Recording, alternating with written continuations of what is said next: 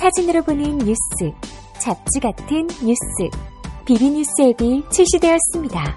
그날그날의 토픽, 스포츠, 연예인, 예능, 패션, 자동차, 요리, 음악에 관한 소식을 사진과 영상으로 즐기실 수 있습니다. 비주얼한 뉴스, 비비뉴스 앱을 지금 앱스토어와 구글 플레이에서 검색해보세요. 비비뉴스. 여러분, 미칠 것 같은 고민 다들 있으시죠? 혼자 고민하지 마세요. 그 고민 우리 모두의 고민이니까요. 청춘실현 극복방송 나를 미치게 하는 것들 이십팔 회 시즌 원 마지막 방송을 시작하겠습니다. 와! 네. 아, 네 아 선생님, 저 가요? 싸우는 심리학 이제 어... 마지막 장에 진입했습니다. 아, 그래, 어, 맞아. 아까 네. 읽고 있더라고요. 맞아, 근데 어... 뒷장이 아, 그 중반 넘어가니까 그 뒤에 내용 너무 좋더라고요. 그래서 제가 지금 듣는 얘기가 다 똑같은데요. 그래요? 앞부분을 없앴으면 차라리. 어... 아니, 아니야. 없애는 것보다는. 누가 이제 사람들이 하여튼 뒤에 가면 너무 재밌는데 앞에서 막혀서 못 넘어간다는 거예요. 네, 앞이 좀 어려워요. 어려워서. 네. 세 장이었어요, 앞에. 더 많은, 많은 장이. 세 장까지. 인본주의 그건가? 아무튼 거기까지 읽었습니다. 지나, 지나고 나니까 그 뒤에 내용은 너무 좋고 공감도 많이 되고. 시험 끝나면 읽어야겠습니다. 네. 그래서. 어쨌든, 뭐, 그 어려, 어려, 어려운 게 앞에 배치되다 보니까 좀 어려운, 읽기 어려운 점이나 봐요. 추천, 근데 추천해드리고 싶었어요. 아까 어디죠? 제가 이거 사연 보다 갑자기 생각나서 자랑하려고 그랬는데. 어, 이거. 아, 그, 그, 뭐죠? 첫 번째 면자님 얘기, 근, 그, 프롬이 얘기했던 근친애적 사, 사랑인가요? 공생. 네. 뭐, 이제 가장 심각한 정신병이라고 나왔다. 그래서 그런 거 보고 나니까 되게 똑똑해진 느낌입니다. 어, 그래서 제가 권하는 거는 삼 장부터 읽는 게 어떨까? 삼 장부터 빅잼. 어... 빅잼입니다. 어, 삼 장부터, 삼 장부터는 뭐 쉽고, 쉽고 재밌으니까 삼 장부터 다 읽고, 차라리 일, 이 장을 나중에 읽는 게 더 책 읽기 쉬울 것 같아요. 네. 제가, 제가 그래서 어제 싸우는 심리학 마저 이렇게 보다 보니까, 아, 이, 아까 얘기했던 그 일베 친구한테, 일베 친구의 정확한 그, 네. 정신 수준, 정신 네. 상태를 네. 이해할 수 있게 돼가지고, 네.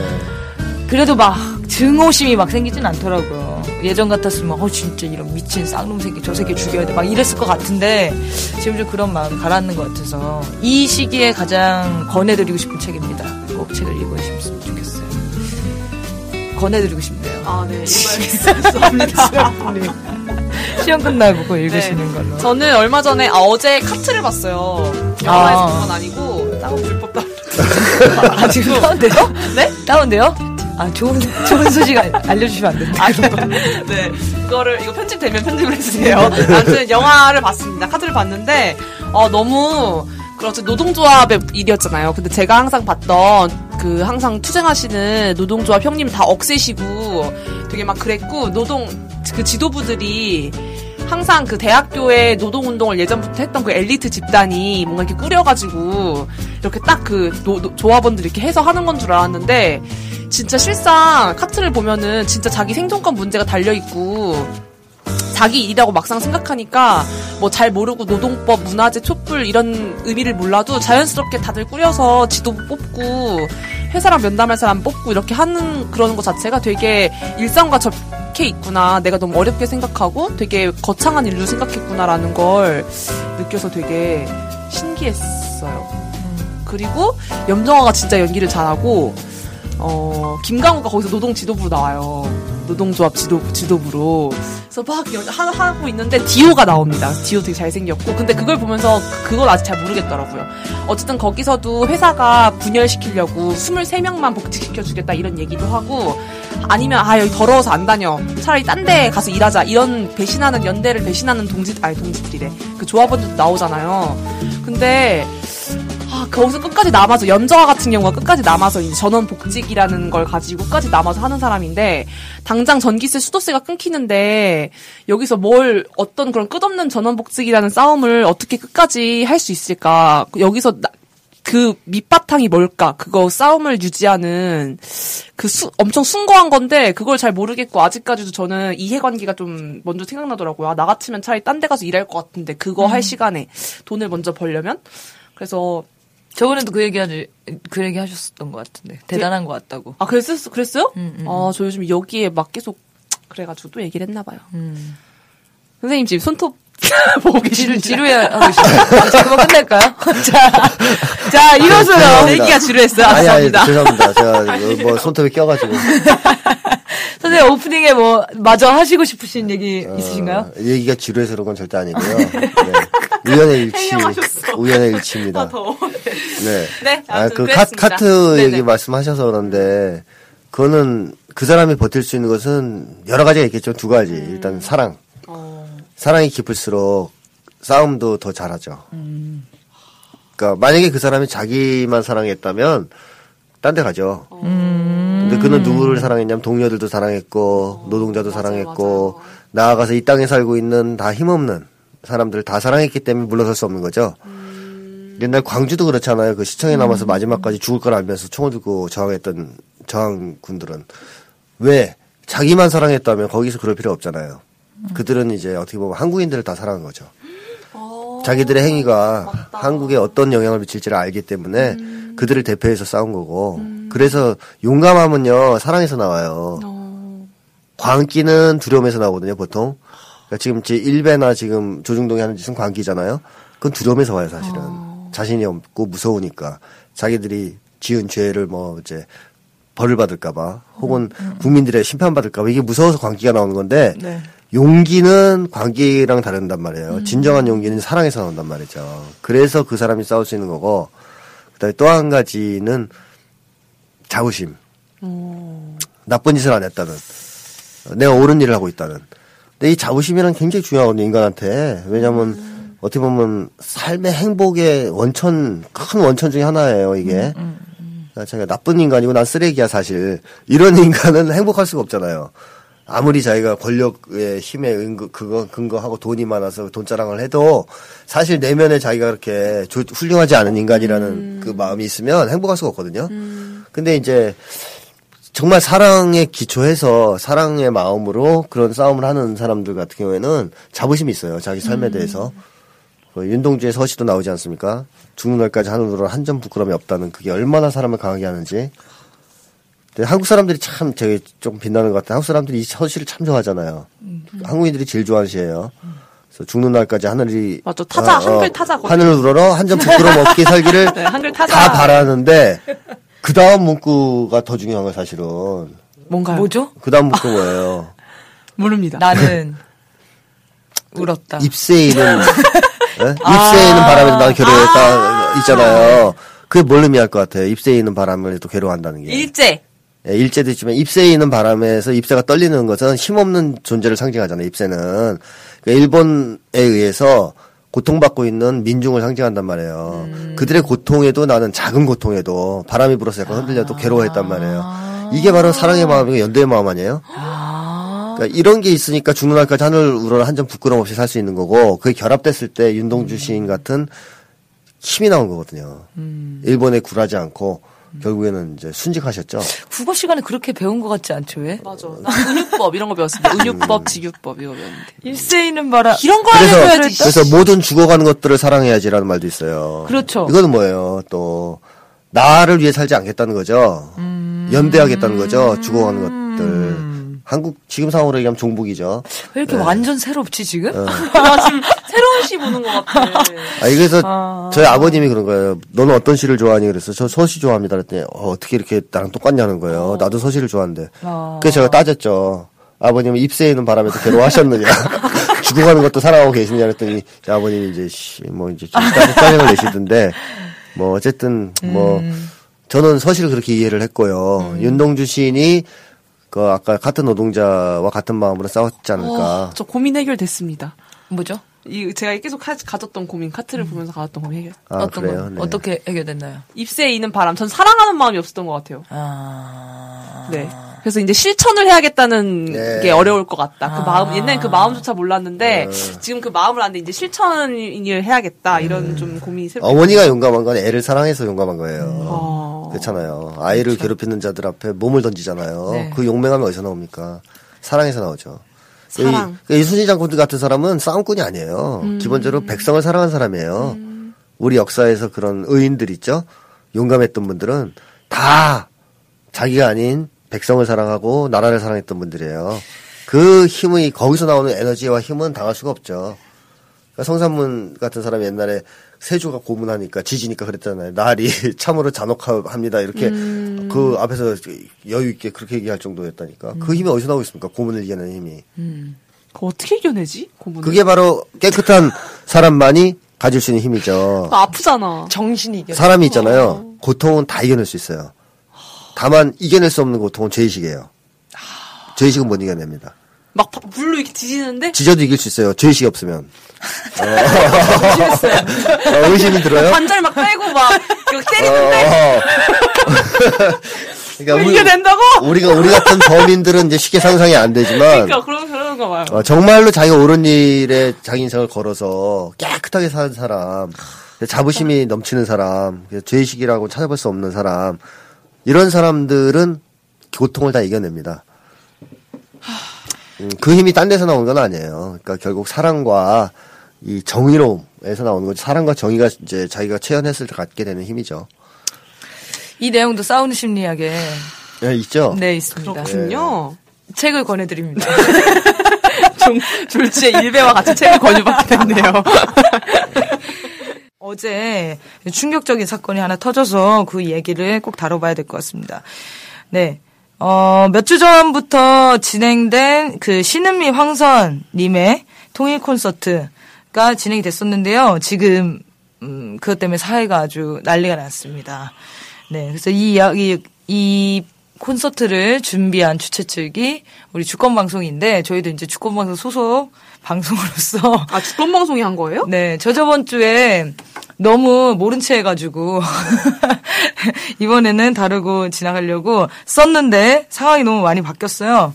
그래서 일단은 어떤 일이 있었는지 어, 짚고 넘어가도록 하겠습니다. 네. 내용은 어떠냐면요. 재미동포 신은미 교수님이 북한 여행을 여섯 번 다녀온 것을 기행문 형식으로 오마이뉴스에 연재를 하셨습니다. 전 정말 재밌게 봤었는데요. 북한의 생생한 현실과 따뜻한 시선으로 동포애를 듬뿍 담아 바라보시는 신은미쌤의 이야기로 아마 통일 언론상도 받은 걸로 알고 있습니다. 이천십이 년도였죠. 네, 그리고 작년에 한국에 오셔서 북한에 다녀온 사진과 동영상을 보여주시면서 강연을 많이 하셨죠. 근데 갑자기 이 년 만에 이천십사 년 올해 갑자기 문제가 된 겁니다. 네, 대동강 맥주가 맛있다 라는 말이 종북이 되어버린 거죠.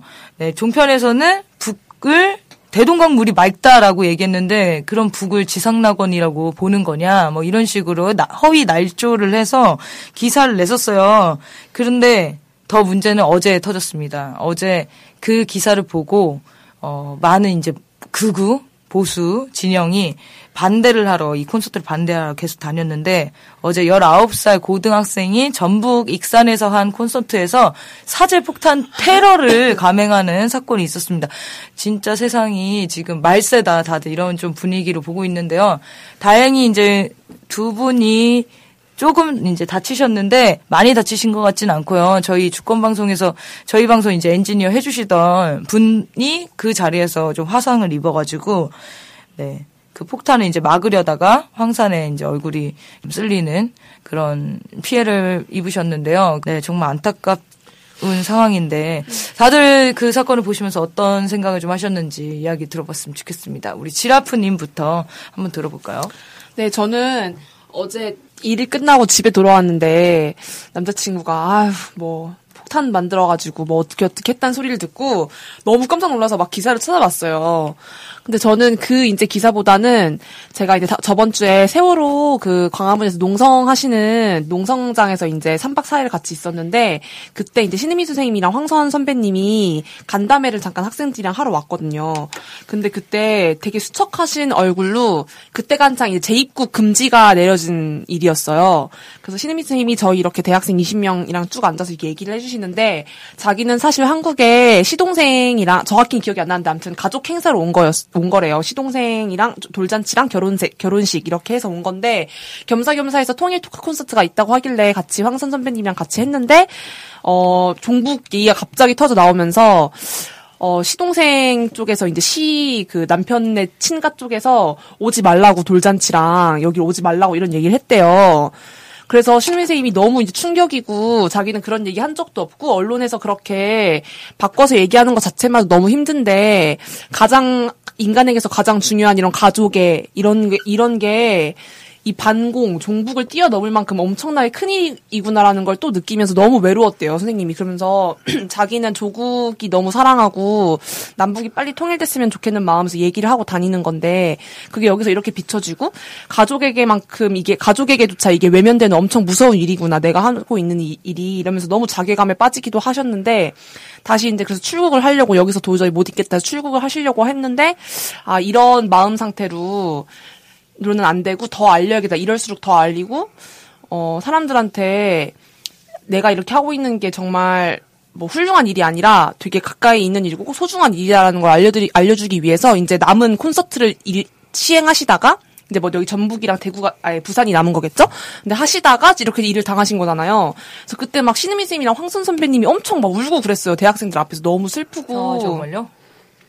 그 남편분이랑 같이 막 아. 같이 우시고, 너무 억울하다, 억울해서 우는 게 아니라 가슴이 아프고 안타깝다라는 뜻에서 엄청 울고, 하지만 여러 대학생들을 보니까 조국의 그 앞날, 통일의 앞날이 밝은 것 같아서 너무 고맙다, 뭐 세월호도 같은 의미다라고 막 얘기하시면서 막 울었는데, 그런 마지막 신미 선생님을 보고 이 이걸 접하니까 너무 더 안타깝고, 그리고 이 이거 사건 접하기 전에 그 동영상을 봤거든요. 그 애국 보수들이 막 집회하는 도중에 이게 화면 나눠져서 시민 선생님이 여러분이 있어서 행복하다고 하면서 막 성악을 막 그렇게 콘서트장에서 부르시는 장면을 마지막으로 보고, 아, 이걸 보니까 너무 안타깝고 저도 같이 막 울컥울컥 하더라고요.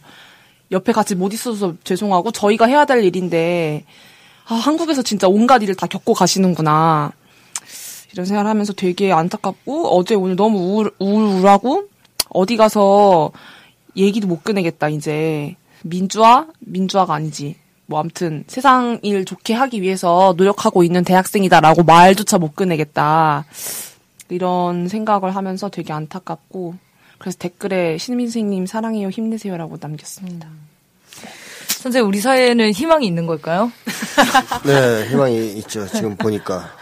왜냐하면 이 정권 말기적 현상이죠. 아, 정말요? 이런 이런 게. 이 년 이 년 됐는데. 그러니까 사실 이 이번에 신은미 선생님이 쓴 책은 지난 정권에서 이명박 때인가요? 문화강부 우수경향도서 선정이 됐잖아요. 네, 그렇죠. 네, 맞습니다. 그러니까 이명박 때까지만 해도 문제가 안 됐던 거예요. 어. 이게 이제 뭐 김대중 노무현 정부는 어, 전혀 문제가 안 되고, 이명박 정부만 해도 통일부에서 신은미 음. 선생님 음. 인터뷰에서 다큐를 찍어서 올릴 정도로 어. 문제가 전혀 안 됐던 거죠. 네. 문광부 우수경도 선정이 되고. 네. 박근혜 정권이 되면서 생긴 일이죠. 네. 그러니까 이것은 그만큼 정권이 지금 취약하다는 걸 보여준 어. 거죠.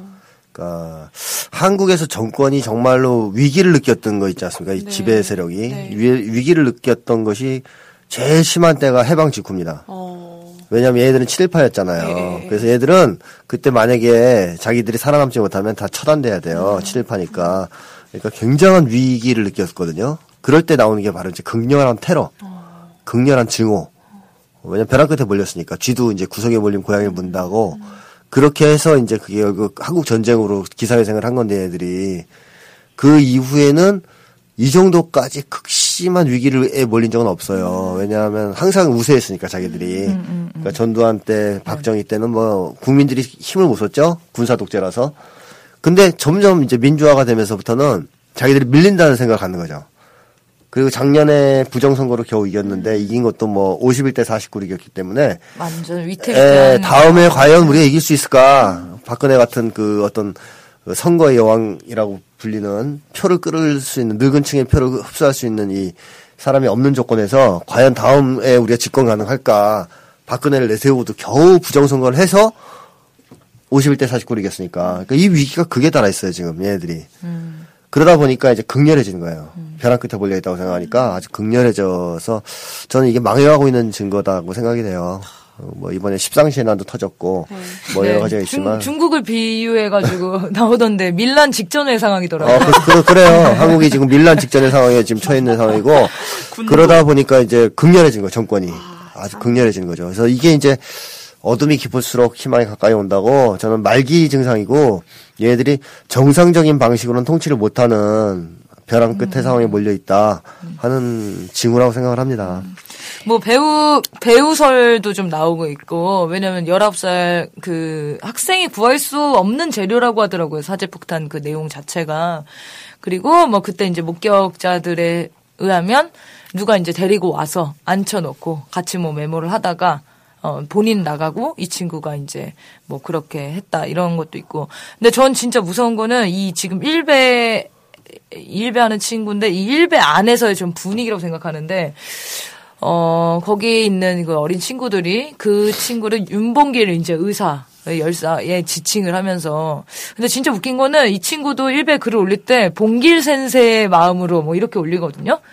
이게 무슨 애국과 친일에 절묘한 결합인지 모르겠는데, 어쨌든 지금 젊은 층의 반응이, 어, 이 극우적인 아이들의 반응이, 아, 진짜 위대한 용자가 나타났다. 그건 또 젊은 층의 반응이라고 볼 순 없고, 일부. 네, 일부 그. 정신병자들의 반응 아, 아니겠어요? 진짜 굴러 가서 그 친구들. 이게 심리적인 메커니즘을 보면 아주 단순한 거예요.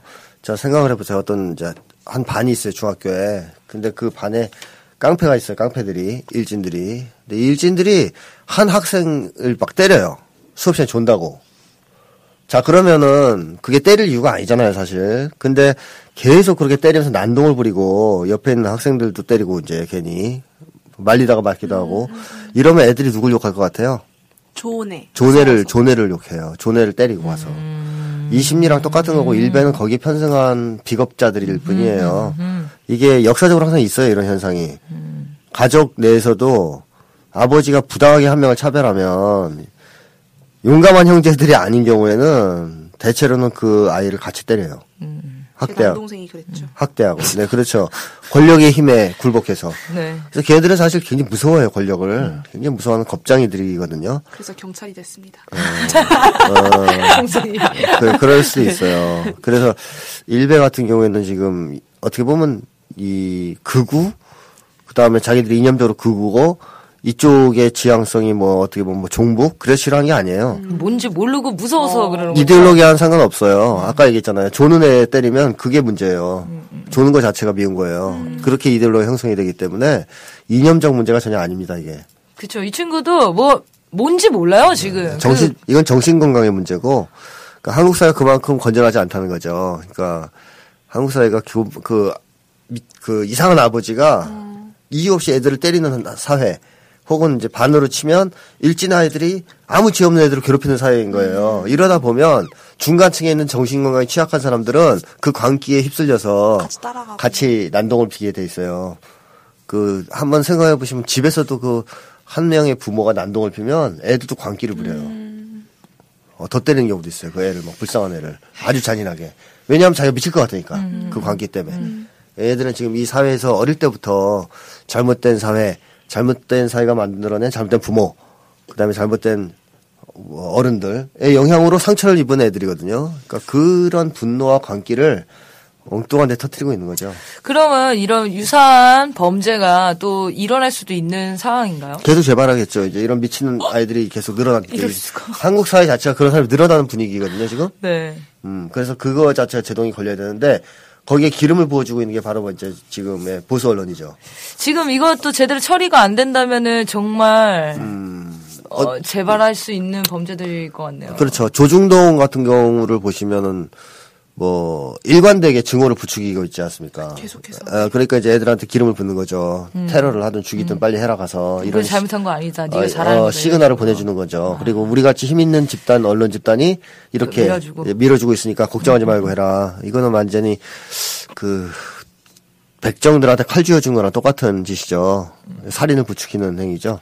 아니 우리 아이, 아이 아이들 이, 저, 이 친구들은 그러면 네. 사이코패스의 증후가 있는 건가요? 아니죠, 사이코패스는 아니에요. 사이코패스는 아예 무서움을 모르는 건데 네. 얘들은 지금 겁에 질려서 너무 코너에 몰리니까 일베 쪽에 가 있는 거고 음. 그 속에서 지금 광기와 분노, 영웅심이 있지 않습니까? 감정이 없고 이런 상태는 아닌 거네요. 유명해지고 싶고 음. 인정받고 싶고 음. 주목받고 싶고 음. 사랑 못 받았으니까. 음. 그리고 또 화난 것도 있는데 화난 대상이 필요하고 음. 공격할 대상이. 그게 약한 종북.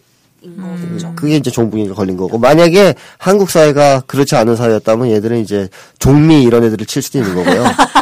어떻게 변신할지 모르는. 어, 어떻게 변신할지 몰라요. 그러니까 힘에 따라서 움직이는 친구들이니까 그러니까 힘이 어느 쪽에 힘이 있느냐를 빨리 판단해서 힘이 약한 자를 때리는, 그 힘 있는 자가 미워하는 대상을 때리는 그런 애들이라고 보시면 되죠. 음. 그러니까 이데올로기하고 무관해요. 아, 그렇습니다. 선생님, 일베 사이트는요, 폐쇄하는 게 옳을까요? 아니면 그냥 두는 게 괜찮은 거예요?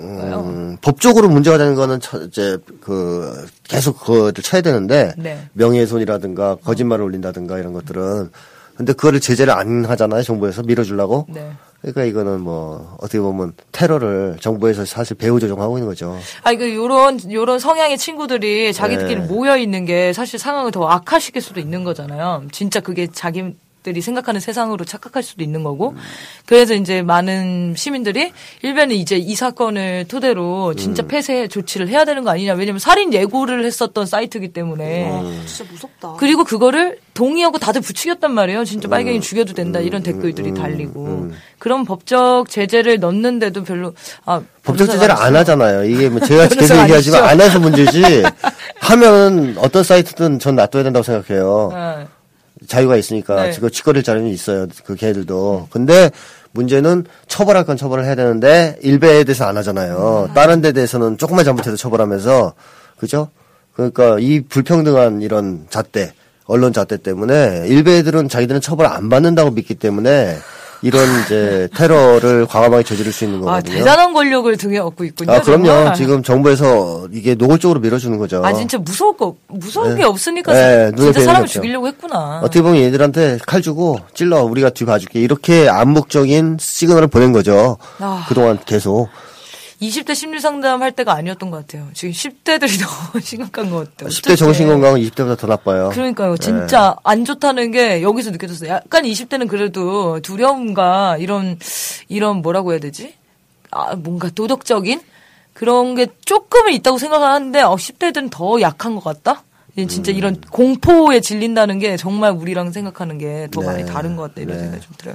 그리고 이제 더 미친 놈들은 사실 조중동이죠. 얘네들은 완전히 정신병자들이죠. 이것들은. 아, 이걸 부추긴 사람들이 네. 여기니까. 걔네들은 어른인데 그래도 나이 처먹고 사회생활 하는 애들인데 걔네들이, 죄송합니다. 좀 격한 말을 썼는데 하여튼 정신병자들이죠. 걔네들은. 왜냐하면 이 광기를 선동하는 놈만큼 나쁜 놈이 없어요. 히틀러. 예, 히틀러. 제가 어저께인가 우리 아들하고 혹성 탈출을 봤거든요. 반격의 서막이라고. 혹시 보셨어요? 조금 봤습니다. 오래된 영화 아니에요? 어, 얼, 나온 지 그렇게 오래 안 됐는데. 아, 그래, 그래요. 예.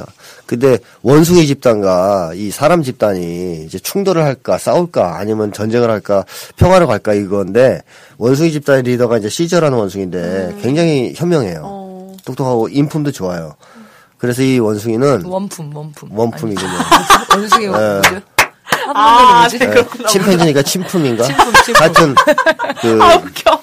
네. 그 원숭이가 어릴 때도 사람한테 사랑을 받으면서 자라서 오. 사람한테 우호적 감정이 있어요. 음. 기본적으로. 음. 어, 그것도 영화의 묘사가 돼요. 음. 얘는 기본적으로 인간을 미워하진 않는 거지. 그러니까 자기한테 못되게 한 인간들은 증오하지만, 음. 죽이려고 하는 건 증오하지만, 인간 자체를 다 미워하고 이러진 않아요, 이 원숭이는. 그러니까 우리 식으로, 우리 상담에서 얘기하면, 어릴 때 사랑받고 자란 아이인 거예요, 얘가. 대인불신이 없는 거니까. 그러니까 기본적으로 인간에 대한 신뢰가 있는 거예요, 얘는.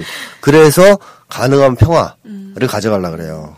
근데 이제, 그 원숭이 중에 한 놈, 음. 그 침팬지, 이 부하 침팬지랑 코반가 코빈가 하는 원숭이가 있는데, 요 놈은, 사랑을 받아본 적이 없어요. 어... 어릴 때부터. 인간, 인간한테 생체 실험만 당하면서 실험실에서 아... 태어나가지고 생체 실험만 당했어요. 그래서 아주 막 증오에 가득 차 있어요. 그러니까 나중에 코바가 인간은 믿을 수 없다, 다 죽여야 된다 이러니까 이제 시저가 너는 인간으로부터 증오만 배웠다. 어... 이렇게 얘기했어요. 이제 자기는 사랑도 배웠다는 얘기를 하고 싶은 거죠. 그래서 이제 시저는 인간과의 전쟁을 안 하려고 자꾸 하니까 코바가 총으로 시저를 쏴서 인간이 속으로 위장해서 전쟁을 일으켜요. 아. 그래서 제가 이제 딱 그걸 보고 어저께 우리 애랑 막 욕했거든요. 저희 우리 애가 그런 거죠. 코바 저 새끼 그구다. 아. 어. 어, 어, 저런 놈들 때문에 세상이 망가지는 거다. 저런 네. 놈들 다 작살내야 된다. 이러면서 우리 애가 막 흥분하더라고요. 화가 나서. 음. 그러니까 뭐 어저께 영화가 어떻게 이렇게 뭐랄까요? 오버랩이 된다 그럴까? 음. 딱 느낌이 아, 이 코바 같은 애들 조선일보는 어, 그러니까 침팬지에 대한 저기를 조장하고 음. 저쪽 인간에 가서는 음. 왜냐하면 코바가 또 인간 세상에 가서 쏴 죽인 거예요. 인간을 전쟁을 어. 일으키려고. 음. 이쪽에서는 시절 쏘고 저쪽 가서 음. 또 쏘고. 그러니까 이제 이런 식으로 저기를 불러일으키는 게 지금 조중동이 하는 역할이다. 코바의 코빈지 음. 코바의 역할. 그러니까 양 진영이 싸움을 붙이는 역할. 지금 원하고 있어요, 애들이. 광기. 음. 광기를 부추기는 거죠. 음. 하, 얘네는 해답이 없는 집단 같죠. 예, 제가 볼 때는 그래요. 얘들은 해답이 없는 집단이에요. 음. 이제 앞으로 만약에 정권이 바뀌고 세상이 바뀌면 반드시 정치권에서 퇴출시켜야 되는. 응징해야죠, 응징해야죠. 응징이 아니라 저 병원에 입원시켜 치료해야 된다고 봐요, 애들. 정신 이상하니까 지금. 그 병원을 관리하시는 의사와 간호사는 너무 힘들 것 같은데. 근데 얘들이요, 갇히면 달라져요. 더 서, 선량해지나요? 아니, 선량해지진 않, 심해... 선량해지진 않는데, 어. 그, 지금 같은 광기가 죽어요. 어... 많이 죽어요. 권력이 없으니까. 권력이 없으니까. 아. 옛날에 히틀러 밑에서 그 잘난 척 했던 그, 유명한 사람 있어요. 그 고문기술자 뭐 이런 애인데, 괴벨스였나? 하여튼 제가 읽은 얘기, 책에서 썼는데, 그 사람이 그렇게 나중에 미국의 심리학자, 젊은 심리학자를 보고, 자기는 죄가 없다는 얘기를 계속 하더라는 거예요. 어. 반복적으로. 자기는 그렇게 나쁜 놈이 아니다. 아니다. 히틀러 나쁜 놈 맞는데 자기는 그렇게까지 나쁘지 않다. 근데 어차피 걔는 사형 받은 애예요. 음. 그리고 그런 걸 심리학자 그 사람이 듣고 뭐 보고서를 어떻게 내도 상관없이 음. 사형 받아 이 사람은. 그래. 이 사람은 그러니까 이제 에리 프롬이 그걸 이제 책에다가 분석하면서 뭐라고 썼냐면 그 사람이 하는 얘기는 자기한테 한 얘기란 거예요. 어. 심리학자한테 한 얘기가 아니고 자기한테 얘기하는 거예요. 난 나쁜 사람 아니라고. 그래서 왜 이 사람이 이렇게 됐을까? 뭐 권력이 끈이 떨어지자 결국 자기를 마주하게 되고 음. 그때 자기가 견딜 수 없이 믿기 때문에 음. 잘못했다는 걸 알기 음. 때문에 이제 그때는 이제 변명을 하는 거죠. 계속 나는 그렇게 나쁘지 않다고. 음. 얘들도 마찬가지죠. 이 권력과 힘이 사라진 음. 병원에서 무력해졌을 때 자기를 징변하게 될 거 아니에요. 그때 아마 이런 사람처럼 자기 변명이나 하고 있지 않을까. 그래서 더 권력에 붙 네, 어, 권력을 붙잡고 어, 있는 거예요. 그런 자기 직면을 하고 네, 하기가 힘드니까. 그걸 그게 없을 때 자기는 아무것도 아닌 거예요. 어. 그게 없을 때 자기는 진짜 아무... 인간 쓰레기인 거죠. 음. 그걸 알아요, 애들이. 그러니까 여기를 못 못 놔요. 음. 권력에 대한 욕심 때문에. 그런 이런 이제 광기 어린 인간들은 사실 힘을 잃었을 때, 권력을 잃었을 때 겨우 제정신을 차린다고 봐야 되겠죠. 음. 아, 우리, 그, 황선 언니께서 그 친구를 면회해가지고, 면회 네. 신청해서 이제 만난 네. 얘기를 보니까, 어디 다친 데는 없는지 걱정을 좀 어, 하시면서. 진짜 대단한 것 같았어요. 어른스러운 태도죠, 음. 그게. 정말, 근데 네. 저는 거기서 그 친구가, 네. 아, 이 사람은 적이 아니다라는 거를 뼈저리게 느꼈을 것 같고, 아, 사, 진, 이런 뭔가 사람에 대한, 상이라고 해야 되나요? 이런 상을 처음 만나봤을 것 같아요. 왠지 그 친구가 이런 자기가 죽이려고 했던 사람 있잖아요. 자기가 음. 죽이려고 했던 사람인데 다시 찾아와서 자기 몸 다친 데를 걱정한다는 게 그 아이한테 충격이지 않았을까 싶은데 저의 가, 작은 소망이겠죠? 뭐 자, 자극이 될 수도 있고 아닐 수도 있고 지금 상황 자체가 그런 아이를 만드는 게 한두 명이 아니고 지금 사회의 전반적인 지금 분위기니까 사회 분위기가 바뀌어야 되겠죠. 이 한국 같은 경우에는 정말 생각의 자유가 전혀 허용되지 않는, 사상의 자유가 허용되지 않는, 어떻게 보면 파시즘 체제잖아요. 네. 이게 무슨 자유민주주의 체제가 아니고, 네. 파시즘 체제 국가이기 때문에, 말하는 거 가지고 참 이렇게 테러를 한다는 거는, 사실 저는 걔네들한테 이렇게 얘기하고 싶어요. 뭐, 예를 들자면, 박근혜가 미인이다 누가 그랬어요. 그럼 그것 때문에 화가 나서 누가 와서 테러를 해, 이제. 어? 영웅이네요. 어, 아니, 어, 박근혜를 왜 미화했냐 이러면서 그럼 그게 맞는 겁니까? 아니죠. 아니죠. 사실 박근혜가 미인이라면 화나요. 저는 그런 얘기 들으면 음. 도저히 용납할 수 없고 인정할 그렇죠. 수 없지만 그럼 말로 대화를 해야죠. 우리가 볼 땐 미인이 아니다. 음. 어, 그럼 많이 저희 저희도 지지를 할 수 없는 행동이죠. 그거는. 예. 그러나 그걸 폭탄 테러를 한다든가 아니면 막 몰아붙여서 뭐. 어? 뭐 너는 뭐 종박이냐 뭐 종북이 이런 식의 말도 안 되는 그 딱지를 붙여서 상대방을 몰아붙인다는 것은 저급한 인간들이 하는 짓이고 좀 사람이 이성적이고 생각이 있다면 논리적으로 반박을 하려고 그러고 음. 논리적으로 토론을 하려고 그래야죠. 음, 근데 네. 어쨌든 뭐 무조건 뭐 대동강 맥주가 맛있다 그러면 뭐 종북이라고 몰아붙인다는 게 정신병자 아니면 누가 그런 짓을 합니까? 그렇잖아요. 그리고 막말로 북이 뭐 지상낙원이라고 미화했다고 뭐 이 학생이 화를 냈다는데 음. 설사 그렇다 쳐도 음. 그게 사실이라 쳐도 음. 그 사람이 가서 보고 그렇게 느꼈으면 음. 어쩔 거예요. 음. 그 박근혜 보고 이쁘다는 사람 우리 어떡할 거예요 그 사람이. 아 그러게 말이에요. 자기가 어? 느낀 거예요. 어. 뭐가 그렇게 죄야. 어, 그러니까 그거를 허용하지 않는 사회라는 것은 정말로 끔찍한 사회인 거죠. 사상의 자유를 인정하지 않는 전 중세기적 사회. 암흑기의 사회라고밖에 말할 수 없는 거죠. 네. 자기가 보고 느껴서 자기 생각을 얘기하는데 그게 뭐 두드려 맞아야 될 일이 있고 테러를 당해야 될 일이 있고 법의 처벌을 받아야 된다면 이건 이미 이제 파쇼 국가죠. 자유민주주의 국가라고 볼 수 없죠. 제가 가끔 가끔 일베 정치면을 좀 들어가야 볼 때가 있어요. 왜 근데 도대체 무슨 얘기를 하나. 그래서 기분이 나쁘지 않을 보면서 기분이 나쁘지 않을 정도만 잠깐 들어가서 보는데 얘네들은 진짜 뭐만 하면 빨갱이더라고요. 그러니까 예를 들어서 그 그러니까 일베 측에서도 그래도 테러는 나빴다 하, 네, 나빴다고 얘기하는 댓글들이 있어요. 막 그래도 테러는 하면 안 된다. 예, 네, 근데 그 밑에 너도 빨갱이냐 이렇게. 그러니까 자기랑 조금 논리가 토씨만 달라도 무조건 빨갱이인 거예요. 어, 지네끼리도 색깔을 공유하는 거죠. 어, 종북 얘기가 아니야. 북한을 찬양한 얘기가 아니고 박근혜를 난 좋아하지만 그래도 이건 아닌 것 같다. 이렇게 얘기를 해도 그게 더 빨갱이인 거야. 그냥 예, 욕이 그냥 빨갱이더라고. 아니, 누가 살아남을 수 있는 거야? 박근혜만 살아남는 거 아니야? 박정희만. 근데 그게 나쁜 거죠. 일단은 빨갱이는 나쁘다는 전제가 있는 거니까 안 돼요. 그게 틀렸어요. 빨갱이도 인정해줘야 돼요. 네, 그렇죠, 그렇죠. 사상의 자유가 있으니까. 네. 이건 히틀러랑 똑같은 거예요. 히틀러 시대에는 뭐만 통용되면 무조건 안 돼요. 유대인, 음. 사회주의자. 음. 이 두 가지만 걸리면 네. 무조건 죽는 거예요. 그러니까 사상 되는 사람들. 어, 죽여도 되는 사람이에요. 그러니까 상대방 입장에서는 너 사회주의자냐? 아, 너 유대인이냐? 이 두 마디면 상대방을 제압할 수 있었던 거거든요. 음. 그러니까 독일이 어떻게 됐습니까? 완전히 미친 광기에 여린 사회가 되지 않았습니까? 한국 사회도 똑같아요. 빨갱이냐, 종북이냐라는 말만 쓰면 상대방은 무조건 나쁜 인간이 돼요. 근데 사실 한국 사회가 좀 건강해지려면 빨갱이나 종부터 허용돼야 돼요. 그것도 사상의 자유에 속하니까. 노무현 전 대통령님이 이제 옛날에 일본 갔을 때 그랬거든요. 한국에서 공산당이 허용되어야 음. 진정한 민주주의가 실현되었다고 말할 수 있다. 네. 진정으로. 이런 말씀하셨어요. 네, 그러니까 한나라당 지랄했거든요. 너 빨갱이라고. 그러니까 애들이 바보죠. 그것들이. 정신 또라이인 것이. 노 전 대통령이 하신 말씀은 음. 공산주의자로서 하는 말이 아닙니다. 음. 자유민주주의자이기 때문에 하는 말이에요. 음. 자유민주주의자는 사상의 자유를 인정하고 그렇기 때문에 공산당도 인정해야 된다고 생각하시는 거거든요. 음. 너무나 당연한 거예요. 이게 외국 사람들이 보면 저걸 뭐 굳이 얘기할 필요가 있어? 음. 라고 얘기할 정도로 상식인데 한국에서 그 얘기하면 빨갱이가 되는 거죠. 그러니까 이거 한국 사회 자체가 정치적으로 굉장한 후진국이고 또 파시즘 체제 지금 칠십 년간 파시즘 체제가 지배하다 보니까 한국 사람들의 심리 자체가 히틀러식 사고 방식이 젖어 있어요.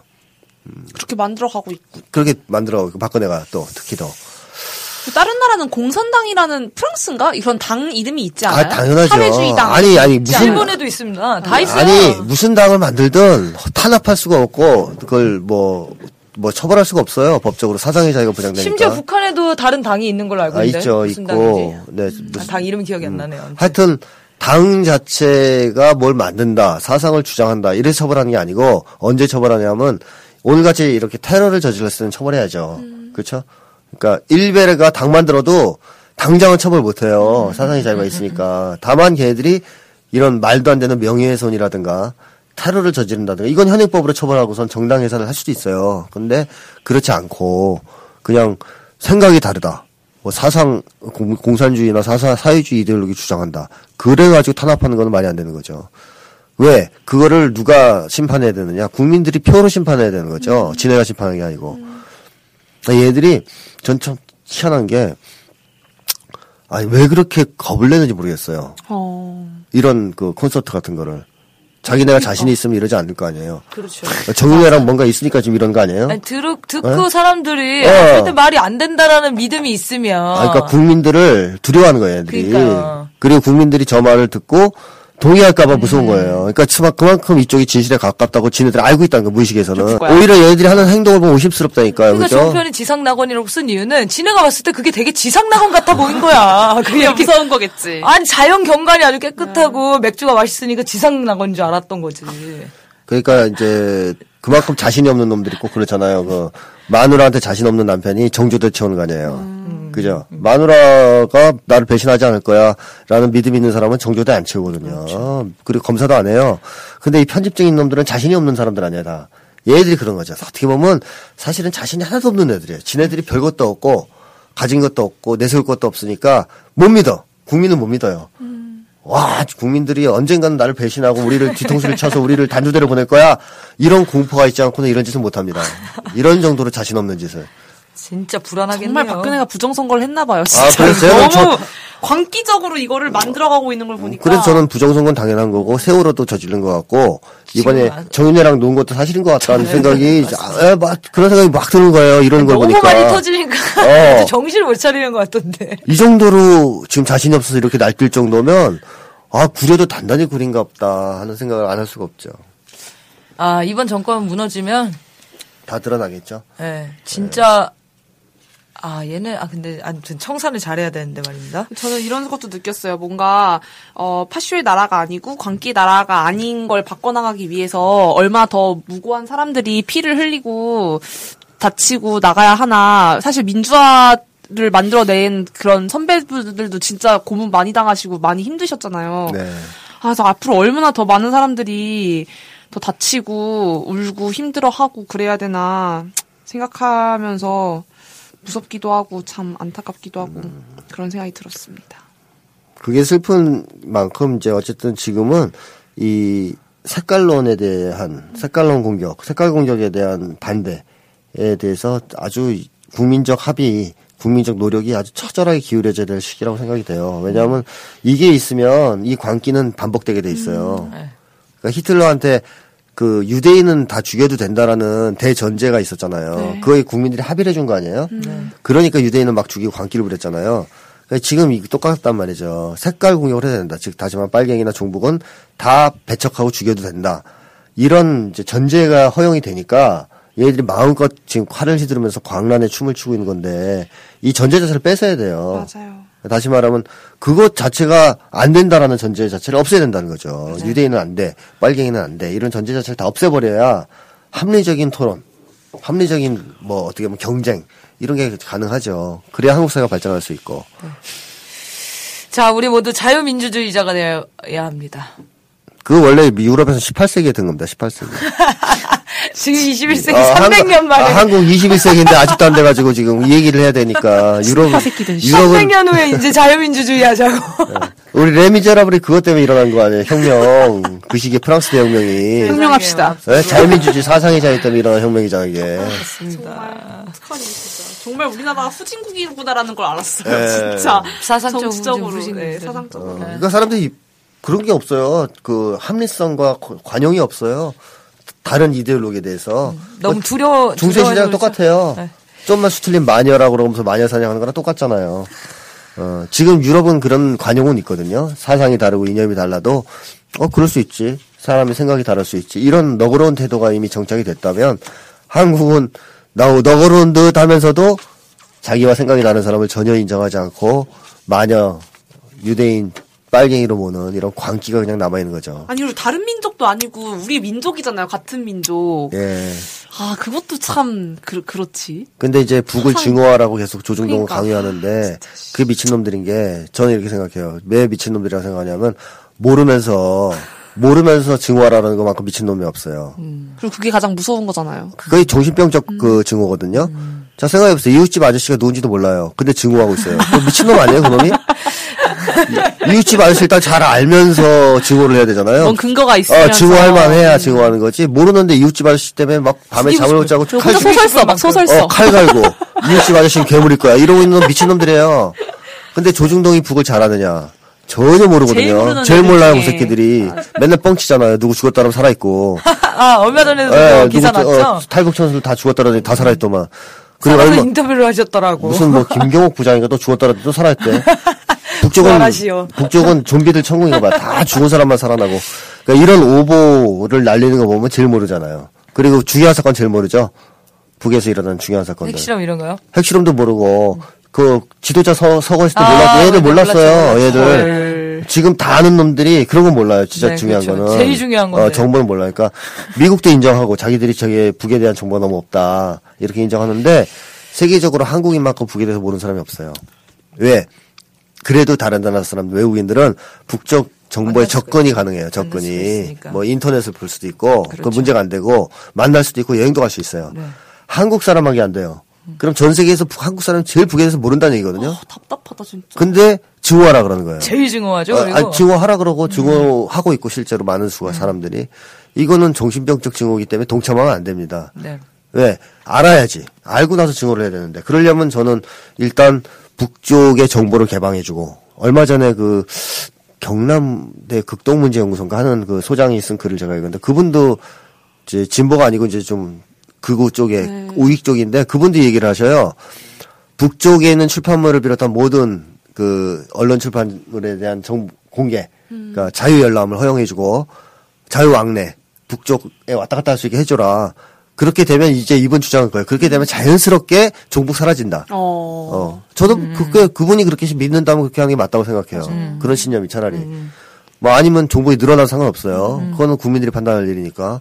어쨌든 허용을 해줘서 그렇게 두 가지, 북쪽 정보에 자유롭게 접근할 수 있고 자유롭게 왕래를 할 수 있다. 근데 저는 왕래까지는 안 바라는데 정보라도 좀 봤으면 좋겠어. 그러니까 그런 면에서 신은미 선생님의 콘서트는 제, 되게 가, 의미 있는 가치가 있죠. 네, 정보 가치가 있는. 있죠. 안 갔다 온 사람에 비해서는 본 게 아, 있으니까. 진짜 그 강연을 들은 사람은 그런 얘기를 할 수가 없어요. 어, 왜냐하면 아니, 신은미 선생님은 정말 있는 그대로 북의 일상을 그대로 보여줬기 때문에 음. 물론 이제 평양에 이 되게 잘 지어진 어, 그리고 지금 이제 고층 막 아파트도 올라가고 이런 부분도 있지만 우리나라 시골 같은 데도 되게 많이 있어요. 달구지 타고 다니고 이런 것도 여과 없이 보여주신단 말이죠. 저 맨 처음에 신은미 콘서트, 선생님 콘서트를 작년에 들었었는데 저도 약간 그때는 북에 대한 인식이 막 이렇게 종북까지는, 아니, 그 뭐지? 반, 극우까지는 아니지만 약간 불안한 거여가지고, 혹시나 되게 갔다 오신 분이니까, 또 진보 쪽이, 진보 쪽에서 활동하시고 너무 찬양하는 거 아닐까, 걱정이 좀 들었어요. 근데 막상 갔는데 진짜 너무 여과 없이 보여주시고, 북한의 경제 상황이 사실 진짜 어려웠고, 지금은 점점 나아가고 있는 중이다라는 걸 정말 사실적으로 보여주셔서, 아니, 오히려 그러니까 제가 막 놀랬던. 저는, 저는 그게 찬양을 해도 된다는 거예요. 아, 그쵸, 그쵸, 그쵸. 뭐, 그 사람 자유예요. 그때는 무서웠습니다. 찬양하고 싶으면, 아, 아니, 그 사람의 제일 무섭죠? 그냥 하고 싶으면 하는 거죠. 저는 그걸 인정 못하면 이게 자유주의 국가, 자유민주주의 국가가 아니라는 거죠. 그냥 그렇지, 놔둬야 그렇지, 되는 거예요. 그 사람이 이제 그런 의견을 내면, 아, 저 사람은 저런갑다. 음, 하면 되는 것이지.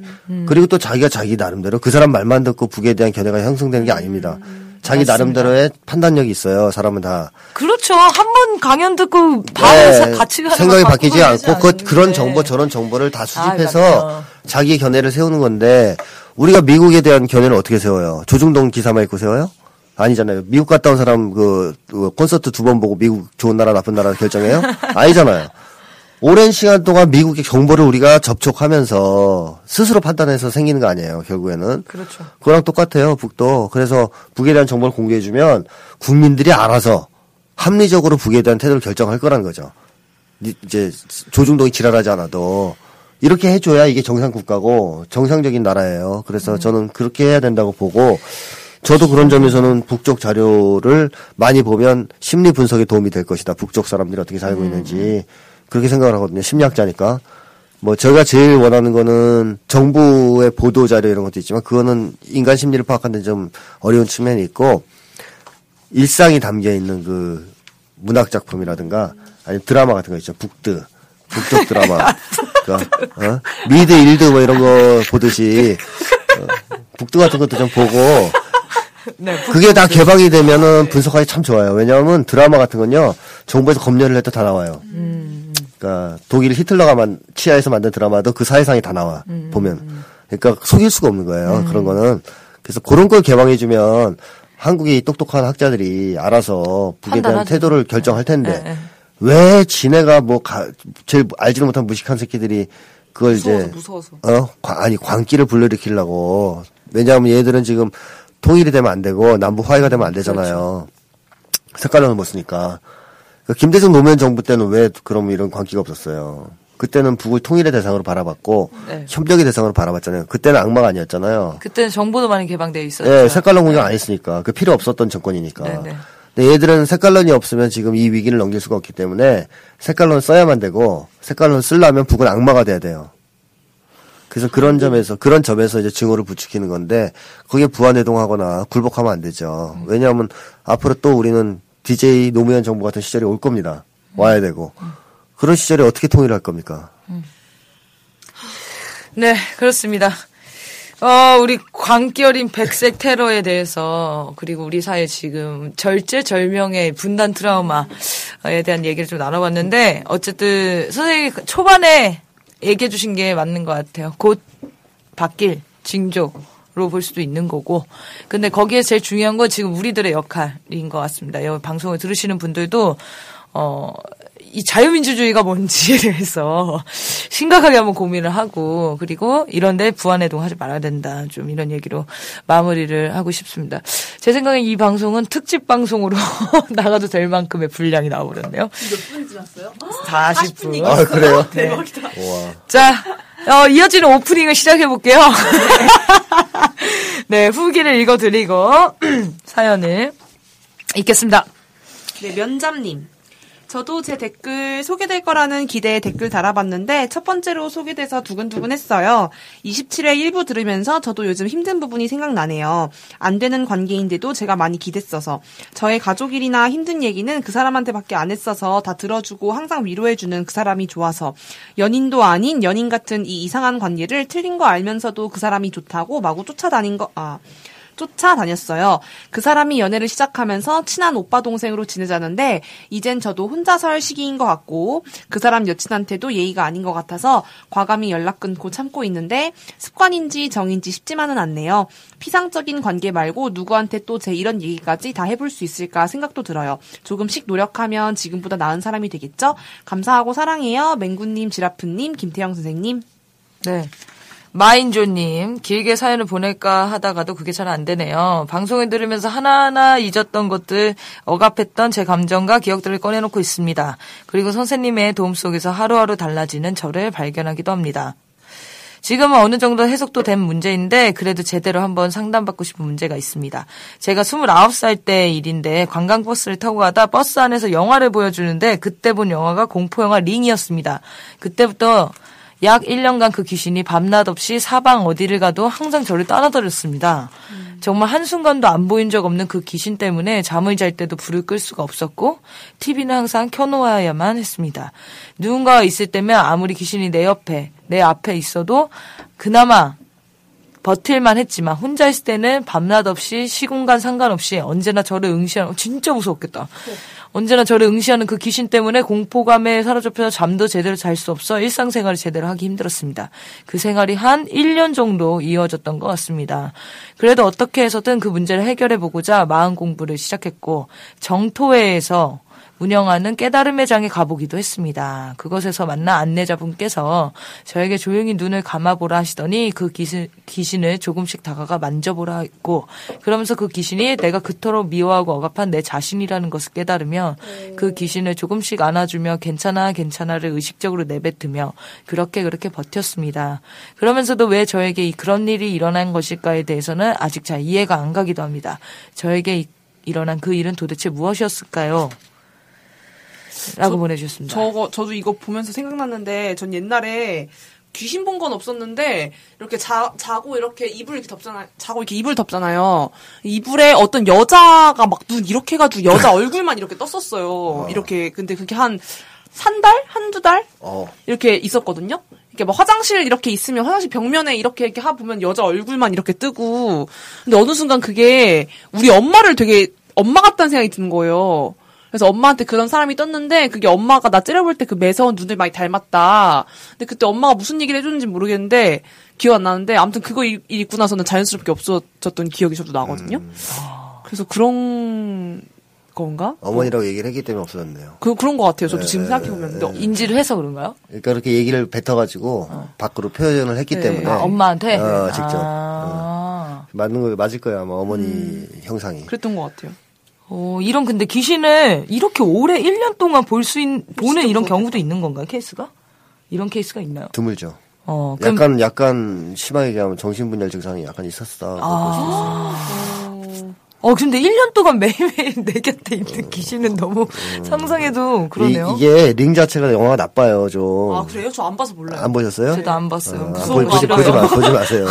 링 보면 정상인들도 한동안 힘들어요. 어, 그 정도로 무서워서? 정말 무섭다고 하더라고. 네, 링이 무서워요. 그 막 텔레비전에서 이렇게 나오는 네, 거 아니에요? 마지막 장면 같은 건 진짜 음. 압도적으로 무섭죠. 그래서 정상인들도 힘들어요. 한, 한, 한두 달? 뭐 이런. 계속 나올까봐? 네, 아. 티비에서 귀, 귀신 기어나올까봐. 네. 그 장면 너무 충격적이라서. 그래가지고 보통 사람들도 그런 호소하는 걸 많이 들었는데 음, 음, 이제 그렇다고 이제 귀신이 계속 보이지는 않잖아요. 네. 이분은 보였다는 거니까 단지 그 영화만으로 그렇게 되기는 힘들고 어떤 그 전에 있었던 두려움이나 공포가 형상화돼 그 영화로 인하여 촉발돼서 형상화돼서 자꾸 나타나는 것으로 봐야 되는 건데, 그 뭐 귀신이 해석을 나, 내 안에 나다라고 해석한 건 제가 볼 때 조금 어폐가 있고요. 네. 어, 그거 만져주는 거는 좋은데, 왜냐하면 그건 체계적 동감법이랑 비슷해서 어... 만지는 보다 보면 두려움이 사라지니까 네. 극복할 수 있는 그렇죠. 데서는 네. 도움이 되는데 음. 그, 그게 자기 것이라고 생각은 잘 안 되고요. 음. 또 어떤 내면에 있는 두려움이 이제 외형화된 것으로 봐야 되는데요. 자기 자신을 무서워할 수 없다는 거죠? 아, 그런 거요? 자기 자신이 있는 모습이 링에 있는 귀신으로 나와서 맨날 째려보고 그런다는 게 드물, 힘들다는 거죠. 그러니까, 그러니까. 그 귀신을 보면은 느끼는 네, 게 이제 네. 공포나 막 두려워 네, 뭐 이런 걸까. 네. 얘가 엄마를 보듯이. 네. 보통 그러면. 타자거나. 어, 억압적인 네. 그런 관계의 그 대상일 가능성이 높 네, 훨씬 거죠? 높다는 거죠. 네. 네. 자, 자 정토회가 뭐죠? 정토회? 불교 쪽에 있는 그, 그겁니다. 아, 뭐 종교? 종교죠? 네, 종교였죠. 어. 그래도 대충 이렇게 잘 해결해 주셨네요. 어, 아니, 아니, 제가 볼 때는 이게 해결이 아, 와, 제대로 된 건 아닌 것 같아요. 에, 정확하지 않으니까. 에, 그냥 좀, 일단 공포만 아, 사그라드는 상황. 일단 그 보이는 것 자체는 없어졌는데 에. 또 재발할 위험도 없잖아 있기 때문에. 아, 다음 충격적인 영화 컨저링 같은 걸 봤을 때. 컨저링?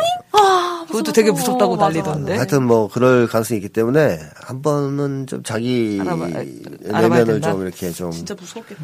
하는 게 필요하지 않을까 생각돼요. 음, 한번 사연을 저희가 내년에 시즌이를 시작하면 사연을 한번 적어서 보내주시면 좋을 네, 것 같아요. 뭐, 네, 선생님이 이제 걱정하시는 게 이제 정확하지 음. 않으면 재발할 가능성이 있다라고 보시는 거니까 한번 고민해보시면 좋을 것 같습니다. 넘어갈게요. 네. 아몬드나무님, 이번 방송도 잘 들었습니다. 아버지 요한의 이름을 쓰는 것조차 싫어했던 베토벤도 사실은 아버지를 싫어한 게 아니었다는 책 내용이 기억났어요. 썩 좋지만은 않았었던 연애 역사를 떠올리며 씁쓸하게 웃었던 한화였네요. 어, 몇 년 전에 이 방송이 있었으면 좋았을 텐데 이번 방송도 감사히 잘 들었습니다. 청남이 화이팅! 네, 바디앤소울님, 시즌이의 진행자가 바뀐다니 안 돼요. 누가, 누가 바뀌 바뀌는 걸 안 된다고 할까요? 김맹곤 얘기하는 거 아니에요? 아, 제가 바뀐다고 얘기 안 했는데요? 아. 반전. 반전. 네. 알지, 아라님. 야, 맹군님 너무 무식해. 뭐가? 아, 사람이 문제다. 사람이 문제다? 아, 그 밑에 이제 울산바위, 제가 아, 바위 그 설악산 가가지고. 네. 그 내용 울산바위 몰라가지고. 음. 누군지 알아요, 저 이분. 누군지 알, 알, 아니까. 그래요? 자꾸 댓글 달지 마세요. 네. 곰탱이, 아, 어, 곰탱이. 아, 곰탱이님. 네. 다들 같은 문제를 안고 가나봐요. 캐스트 들으면서 나도 함께 되돌아보게 됩니다. 어린 시절을 외면하지 말라고 하셨는데, 유년기는 어떻게 해결해야 하나요? 지금의 내 모습에서 되돌아볼 수, 되돌아보는 수밖에 없나요? 갑자기 정적. 유년기가 아, 언제입니까? 웃겨. 청소년, 아니, 유년기 뭐지? 유치원, 초등학생. 어릴 때까지, 보통. 음. 아, 어린 시절을 외면하지 네, 말라고 했는데. 네네. 지금까지 나온 방송을 들어보시면은 좋을 것 같아요. 책, 책도 있죠. 네. 네, 누구에게나 어린 시절에 상처가 있다. 있다. 네. 인생과라면. 아, 우리 너무 마지막 방송이라고 대충. 아니, 아니, 아니에요, 아니에요. 아, 왜냐면 너무 이렇게 막연하고 아, 추상적으로 주면 주셔가지고. 인생과 라면, 그동안 라면을 빼앗긴 삶을 살았다니 너무 가혹하군요. 지금에서라도 해방됐으니 망정이지. 하마터면 이십 년 뒤에 김태형 선생님이 아드님이 사연을 올릴 뻔했습니다. 아, 이거 김태형 선생님 아들, 아드님 얘기하는 거구나. 아, 대박. 난 또 그 사람 얘기한 줄 알았어. 그 약간 성, 성욕 아, 얘기했던 그분 얘기한 줄 알았어. 아, 아니, 아니요. 네네. 그 지난 방송에 선생님, 아, 자, 그 뭐야, 서신 선생님이 라면 못 먹겠다고. 태어났어요. 네, 숨님, 김대중 선생님, 지라프 맹구님 모두 감사드려요. 이런 좋은 방송 순위가 유유. 네, 모모모님. 네. 아하. 진짜 빨리빨리 넘어가네요, 우리. 네, 길어가지고. 네네. 크크크크. 네. 설악산에 눌러 앉은 건 울산바위예요. 사람이 문제다까지 너무 웃겼어요. 이거 누가 했죠? 사람이 문제다. 아, 제가 문재인 씨 모토 뭐냐 그래가지고 제가 사람이 먼저던데. 맞아, 맞아. 죄송합니다. 아, 네. 방송 늘 잘 듣고 있습니다. 이십 회 이 부 상담받고서 한동안 눈물이 얼마나 자주 나던지. 네, 제가 진짜 못 쓰네요, 이거를. 네. 엄마, 엄마를 원망하는 마음도 처음 느끼게 돼서 당혹스럽기도 했지만 억지로 누르지 않고 온전히 느끼고 또 흘려보냈어요. 그리고 났더니 엄마를 좀 더 객관적으로 보게 되고 아빠와 동생을 과도하게 미워하고 있다는 말이 무슨 뜻인지 알게, 됐, 알게 했더라고요. 그렇게 질풍노도의 시기를 겪고 난 후 가장 큰 변화는 나중에 행여 남편 없이 사는 날이 온다 해도 충분히 잘 살아낼 수 있다는 용기가 생겼다는 겁니다. 사랑으로 가는 길이라는 책도 큰 도움이 되었는데 여튼 그 용기가 생긴 후로는 거짓말처럼 꿈에 혼자 된다거나 배우자를 찾아야 하는 일이 없어졌고 요즘엔 신랑이 저보고 화를 잘 안 낸다고 신기해합니다. 라고 전엔 사람들이 아 그리고 맞죠? 네. 그리고 전엔 사람들을 초대하고선 요리를 하며 준비하기 바쁘니까 짜증을 내곤 했는데 그것 또한 내가 인정받고 사랑받고자 했기 때문이라는 걸 알게 되었습니다. 음... 나중에 제 딸이 우리 엄마는 다른 사람들한텐 잘하는데 아빠랑 우리한테는 짜증 잘 내는 사람이었어 라고 하는 비극이 일어나는 것도 싫고 해서 그 뒤로는 무리해서 사람을 초대하는 일이 없었습니다. 그래서 횟수는 줄었지만 한 번 더 초대하더라도 더 기쁘게 하게 되었고요. 이래저래 마음이 마, 많이 자유로워진 것 같아요. 아직 마음이 다 건강해졌다고는 생각하지 않지만 정말 큰 변화가 있었기에 김태형 선생님께 정말 감사드립니다. 맹구님, 지라프님도 또 보고 싶네요. 감사해요. 누가 보내 모모모님? 네. 아. 제가 닭도리탕 먹었던. 아, 네네네. 다행이네요. 네. 우리 언니 다행이네. 네. 네, 꿈의 요정님. 아침마다 남이 틀어놓고 아침 준비합니다. 하도 들어서 방송만 들으면 일곱 살, 아홉 살 제 딸들이 엄마 또 들어? 라거나. 우리 지금, 노래가 뭘까요? 우리, 우리 지금 만나. 만나. 약간 동요풍이라서 그런가 봐. 아. 노래를 부릅니다. 이젠 입에 이거 잘 부릅니다. 맹군님, 지라프님 너무 웃기시고 재밌으시고요. 김태형 선생님은 비판할 때 너무 웃기세요. 차분하면서도 냉철하고 따뜻한 말씨, 주위에 가입, 가입 권유도 많이 하고 단번에 만나며 확인 사살도 합니다. 네, 청취 권유죠. 가입 어디 가입하시나 했습니다. 네. 방송 통해 특히 사회면에 점점 눈을 뜨게 되는 것 같아요. 음. 오늘 방송이 진짜 눈을 뜨시겠네요. 네. 사람의 심리가 그 한 사람에게만 해당됨이 아니라는 거. 아무튼 순위도 팍팍 올라가 더 유명해졌으면 좋겠네요. 네. 노래를 녹음해서 아. 보내주시면 저희가 방송에다가 삽입해드릴게요. 어, 삽입해드릴게요. 오프닝 곡으로. 네. 이걸로 계속 하죠? 얘가 부르면. 네. 네. 재미있게 해주세요. 네. 모리님, 싸우는 심리학 읽고 있는데 중반까지 가니 재미있네요. 앞부분이 너무 어려워서 헤매다가, 흐흐, 방송은 늘 공감하며 잘 듣고 있는데 뭔가 예전보다 해이해진 것 같은 제 모습. 아, 본인이 해이해졌다고요? 네네. 난 또 우리가 해이해졌다고. 가계부를 쓰다가 놀랐어요. 예전보다 씀씀이가 너무 늘어났는데도 계속 부족한 이 느낌. 어. 마음속 공허함을 자꾸 쇼핑으로 채우는 것 같은 제 모습. 알면서도 늘 이 모양인 것 같아 답답하기도 하고요. 다시금 마음을 추스르고 남이 처음부터 반복해서 듣고 제 마음을 잘 들여다보며 노력해야겠어요. 이제 슬슬 연말이 다가오니 새로운 마음 가져야죠. 우리 모두 힘내요. 네, 갈라파고님. 아, 네. 뭐 얘기할 거 있었어요? 얘기하세요. 숨을 크게 들이마셔가지고. 아, 진짜 연말이 얼마 안 남았네요. 선생님, 표정이 왜 그러세요? 선생님 주무신 줄 알았네? 아무 얘기도 없으셨어. 갈라파고님, 남이로 인해 술이든 담배든 뭔, 뭔가 집중할 만한 걸 찾아 우울함을 메웠던 제가 달라지고 있습니다. 뭔가 허전하고 우울할 때 술이 아닌 방송을 듣고, 무료할 때 쇼핑이 아닌 남이를 듣습니다. 많이 감사하고 고맙습니다. 직장 상사를 대면하는 마인드도 바뀌고, 부모님에 대한 욕도 죄책감 없이 하고 있습니다. 그 기분이 참 상쾌합니다. 되게 나쁜 방송 같아. 저를 구원해주신 김태훈 선생님 많이 고맙고, 진중한 맹구님, 솔직한 지라프님, 어쩜 이런 조합이 균형감을 주는지, 아, 주시는지 끝까지 함께 해주세요. 사랑합니다. 네, 라고 보내주셨습니다. 네, 이제 마지막입니다. 네. 이것으로, 아, 어, 일 부 오프닝을, 이게 무슨 방송이죠, 지금? 아, 테러, 테러 특집 방송, 테러 특집 방송, 일베 분석 방송으로 네. 특집으로 좀 다뤄봤고요. 네, 일 부 마감하고 이어서 사연을 하도록 하겠습니다. 수고하셨습니다. 네.